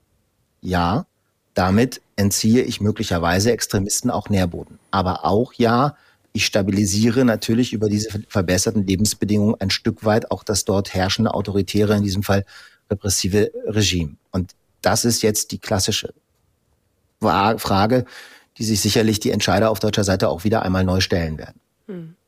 Aber da muss man auch sehen, dass es in ganz vielen Staaten der Fall ist, dass EZ, also Entwicklungszusammenarbeit, solche Dilemmata hervorruft. Und ich glaube, wir sollten auch durchaus vorsichtig sein, da jetzt ähm, Fehlentscheidungen äh, voranzutreiben, die beispielsweise ein Ende der Finanzierung an die palästinensische Autorität oder ähnliches zur Folge haben könnten. Deutschland finanziert die palästinensische Autorität nicht direkt. Die Europäische Union tut dies aber. Und die Frage, die man sich stellen muss, ist auch eine Abwägungsentscheidung von kleineren und größeren politischen Zielen wenn jetzt äh, die palästinensische Autorität, was ja auch schon diskutiert wurde, weniger oder kein Geld mehr bekommen würde von der Europäischen Union, größter Donor im Land, dann würde die Westbank deutlich destabilisiert werden, weil dann einfach äh, die wenigen Strukturen und Institutionen, die da existieren, aufhören zu funktionieren. Und die sind vollständig abhängig von europäischer Hilfe. Deswegen muss man auch immer schauen, ist es ein kleines politisches Ziel, das man erreichen möchte oder ein größeres. Entwicklungszusammenarbeit ist immer politisch und muss deswegen aus meiner Sicht in enger Kooperation mit Israel durchgeführt werden. Was sind denn Ziele, die man dort mit Israel vorweg abstimmen kann? Mhm. Aber jetzt alles äh, aufzuhören und abzuschneiden, halte ich für einen Fehler. Humanitäre Hilfe muss ohnehin weitergeliefert werden aus den, aus den offensichtlichen Gründen zurzeit, dass äh, da spricht auch so das humanitäre Völkerrecht, also das Kriegsvölkerrecht für. Darum soll es nicht gehen. Aber in der EZ selbst muss man auch sehr gut aufpassen, was da jetzt gemacht wird. Wir haben noch einen Hörer in der Leitung, Hartmut Möckel aus Bergertal. Guten Abend. Ja, schönen guten Abend. Ganz kurz, wir sind schon fast am Ende der Sendung, aber wir wollen Sie gerne noch hören. Ja, also ich äh, sehe das mal so, der, der, äh, die Saat des Konfliktes, mal unabhängig von den Kolonialzeiten, äh, sehe ich halt in der Gründung Israels, ne, ohne äh, zu berücksichtigen, dass da ja auch Leute leben, die keine Juden sind. Ne? Man hat den Israelis ein Land gegeben, ne, von der UN damals, ne, äh, und äh, ja, dann macht mal. Ne? Und äh, solange wie die, beide Seiten, wenn sie auch nicht willens sind, oder wie sich an Verhandlungstische setzen und eine Zwei-Staaten-Lösung, das ist die einzige Lösung, die an sich funktionieren kann, äh, auch durchzuziehen, wird es dann nie Ruhe geben. Wenn die Israelis, die haben natürlich das, das, das, geht überhaupt nicht, was da abgelaufen ist jetzt die letzten Tage, das ist gar keine Frage. Mhm. Ja, aber äh, das, was die Israelis jetzt durchziehen, mit 350.000 Soldaten da in den Gazastreifen einzumarschieren, wird auch nur wieder Terror und Gewalt nach sich ziehen, weil das wird man so nicht lösen können. Mhm. Das geht nicht. Herr Möckel, herzlichen Dank äh, für Ihren Anruf. Ähm, an der Stelle waren wir früher in der Sendung eben schon ja. mal. Ich fasse es äh, kurz zusammen, Herr Golombek. Sie sagen, ähm, das Ja, aber ist einfach auch der falsche Zeitpunkt. Vielleicht nehmen wir noch mal eine andere Mail ähm, mit ja. dazu.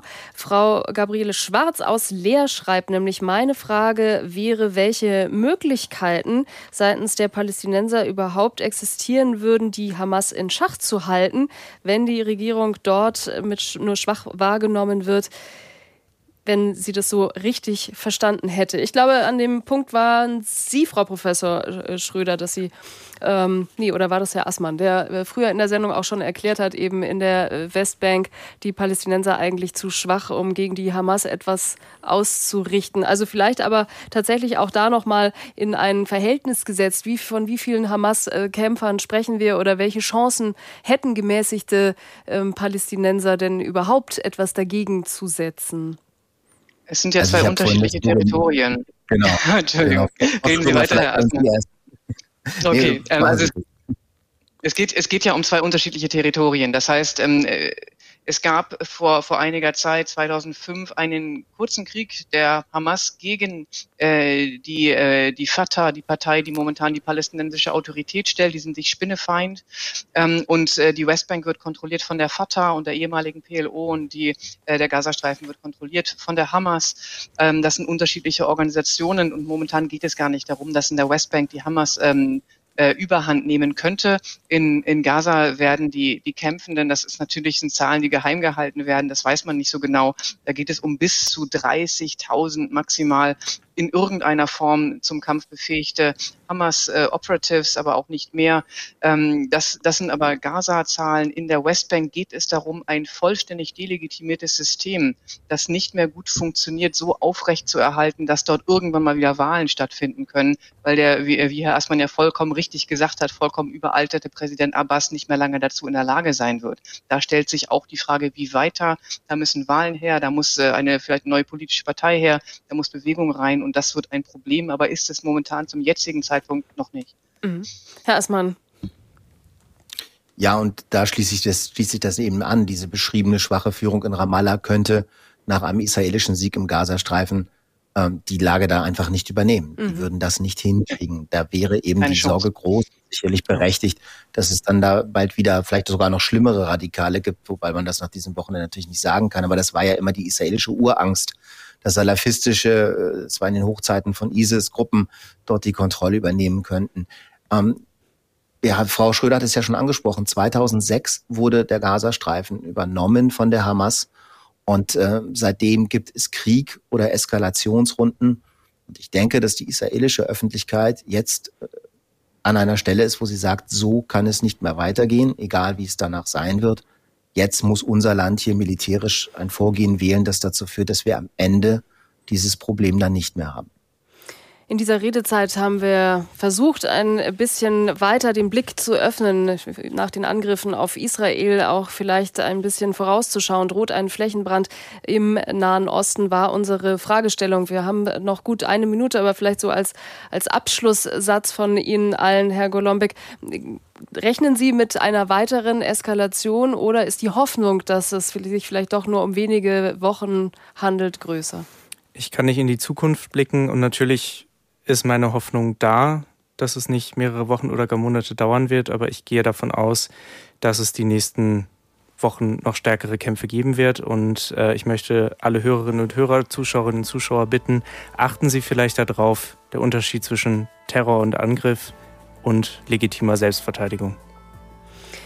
Danke an unsere Runde. Danke an Professor Ursula Schröder, wissenschaftliche Direktorin des Instituts für Friedensforschung und Sicherheitspolitik. Danke an Tim Assmann, unseren langjährigen Korrespondenten in Tel Aviv und auch an Moritz Golombek, Vorsitzender der Deutsch-Israelischen Gesellschaft Hamburg e.V. Ich habe es angesprochen, uns haben heute sehr, sehr viele Mails erreicht. Falls Ihre jetzt heute in der Sendung nicht zur Sprache gekommen äh, ist, beim nächsten Mal sicher wieder. Ich darf noch auf unsere Sendung morgen verweisen. Steigende Flüchtlingszahlen kippt die Stimmung in der Bevölkerung. Sie können morgen dann wie gewohnt ab 19.30 Uhr anrufen oder sich jetzt schon im Netz beteiligen unter ndr.de-redezeit. Die Sendung dann morgen Abend ab 20.33 Uhr. An dieser Stelle darf ich im Namen des gesamten Teams Danke fürs Zuhören sagen. Kommen Sie gut durch die Nacht und gut informiert. Die neuesten Informationen auch zur Lage in Israel hören Sie in der ARD Infonacht.